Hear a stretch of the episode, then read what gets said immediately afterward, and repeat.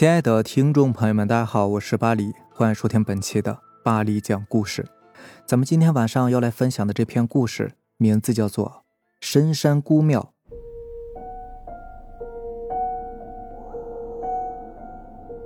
了解新疆的朋友应该都知道，新疆不仅仅只有戈壁和沙漠，在个别地方主要是山区，还有面积很大的原始森林，比如著名的乌鲁木齐南山。今天要讲的故事就发生在这样的地方。这个故事发生的比较早了，发生在1972年。故事的主人公是我一个同学的父亲老周。老周是一名伐木场的司机，专门负责把山里砍伐的木材运出山。当然现在政府命令禁止伐木了，但是在那个年代，伐木还是一个很不错的差事儿。老周所在的伐木场位于天山北坡，与乌鲁木齐南山在同一片森林带上，这里人迹罕至。偌大的一片原始森林，只有一个伐木场，孤零零地坐落在半山腰上。伐木工人基本上就是与世隔绝的，但是在动乱的文革年间，这种隔绝倒是很多人求之不得的。老周每个星期要运3趟木材出山，从伐木场到山下要走很窄的盘山土路，车开得很慢，所以每一次出山基本上都要花上2天时间，非常辛苦。那年夏天，老周又有一车木头要运出去。平时运木头出山呢，都是几辆车一起走的，路上也好有一个照应。但是这一天，其他的车不是在维修，就是出山还未回来，伐木场就剩下老周一辆车了。由于这车木材要的比较紧急，要支援山下公社红火的大寨建设，再加上老周是老司机了，于是老周就自己开车出山。木材装好车后，老周就出发了。走了半天，天突然下起了雨，这在山里面是很常见的。这样一来，本来就不平的土路变得更加的坑洼。老周紧握方向盘，慢慢的开着。这种天气最容易出事儿，还是小心为妙。雨是越下越大，前方的道路渐渐被雨雾所遮挡，灰蒙蒙的一片。老周本来是想停车一会儿再走的，但是迫于这车木头太过紧急，公社急着要，去晚了，万一被扣上一个影响社会主义农村建设的帽子，那可就不好了。于是还是硬着头皮向前开着。又开了2个小时，雨丝毫没有停的迹象。老周有些担心了，这么大的雨，要是把路给冲坏了，那就糟了。正想着，路前方隐隐约约的显现出一条岔路。老周疑惑了，这里怎么会有岔路呢？我在这条道上走了这么多年，没有听说有一条岔路啊。老周仔细看了看，没错，就是一条岔路。而且还没有路牌标识，老周心想，该走哪条道呢？由于以前没有见过这么一个岔路，老周有点不知所措了。但走总是要走的，不能耽搁时间呢。于是老周赌了一把，选择了右边那条路。反正这条山路自己很熟悉嘛，也不怕迷路。老周这么想着，就朝右边开了过去。开进去后，路一下子变窄了，也更加不好走了。老周隐隐觉得这条路有点陌生啊，似乎不是通向山下的。但这时已经不能掉头了，因为这个路实在太窄，倒车也不行，这是下坡路，路也不好走，倒车很危险。老周没办法，只能是先开着了，先找到能够掉头的地方再说。就这样又开了1个小时，这个路似乎是没有尽头，一直那么窄，掉头根本就是不可能。老周心里凉了，这样开下去要开到什么时候啊？也就在这时，前方树林中忽然显现出房屋的一角。老周很疑惑，这深山老林中怎么会有房屋呢？是什么人住在这里？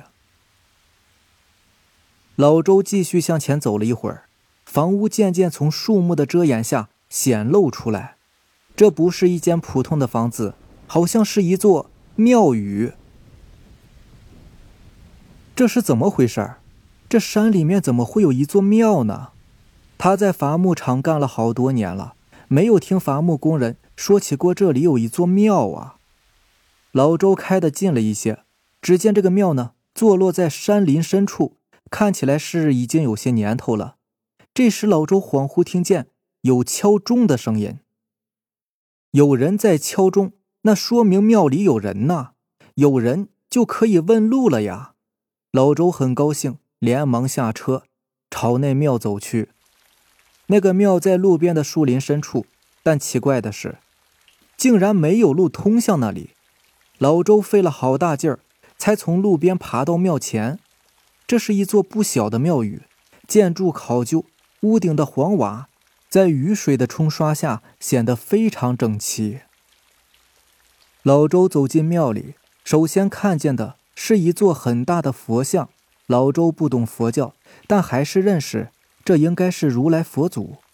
佛像布满了灰尘，好像是许久都没有人打扫过了。老周看了看四周，木鱼、鼓、坐垫也全都是灰尘，很久没有人动过一样。一切的迹象表明这是一座空庙。老周觉得很奇怪呀，既然是没有人，怎么会有钟声传出来呢？难道是听错了？由于天下雨的缘故，庙里很暗也很安静，听不见任何人的声音。在这深山里，在这无人的孤庙中，老周胆子再大，还是感受到深深的凉意。老周喊了几声，有人吗？没有回应。老周不想再多待了，于是赶忙退了出去。自从老周进了这座庙，总觉得有些不大对劲儿。这个庙有些古怪，但是古怪在哪儿，老周也说不出来。走出了庙，老周的这种感觉更加强烈。老周决定还是先回到车上为好，于是他朝车那里走去。只听咚的一声巨响，寺庙内再次传来敲钟的声音。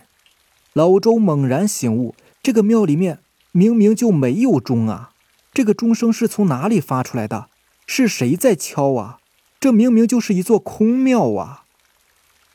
老周这时已经是惊恐万分了，连滚带爬的跑回了车里，不管前面的路通向哪里，先开出这个古怪的庙再说。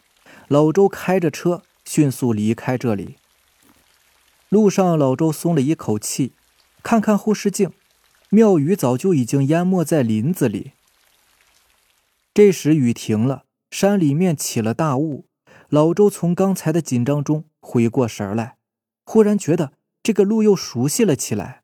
仔细一瞧，这不就是自己常年走的路吗？这是怎么绕回来的？老周自己也说不清楚。于是老周就沿着这条熟悉的山路下了山，顺利把木材拉到了公社。由于木材拉得及时，公社干部还表彰了老周一番。这就是老周的故事。据我那个同学讲啊，现在他父亲还老说耳边有声音在响，医生诊断说是耳鸣，但老周却信誓旦旦地说那是钟声。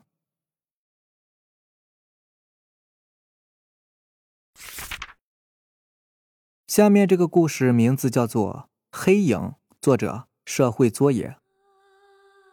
小时候经常听老人家讲鬼故事，或聊他们听说的，或是亲身经历的。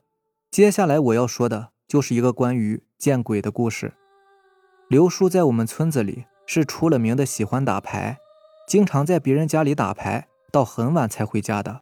当然，好打牌也是我们村的普遍现象。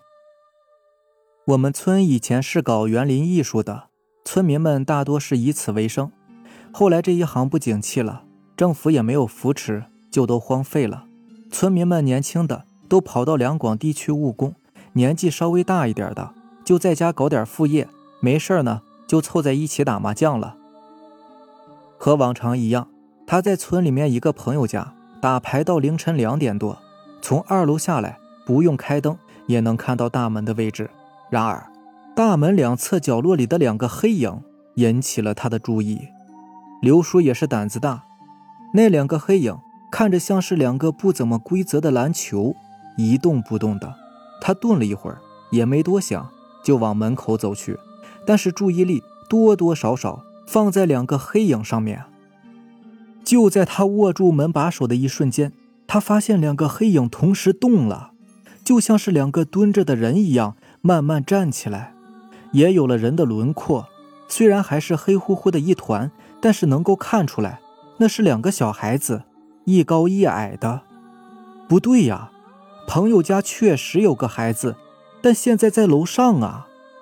这可把刘叔吓了一大跳，门也不开了，转身就往楼上跑。在2楼楼梯口刚好碰到男主人，刘叔脸色惨白，把这个情况一说，男主人脸色骤变，连忙往楼下走去。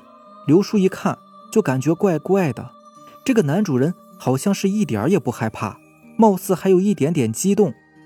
正常人听到哪会是这种表现呢？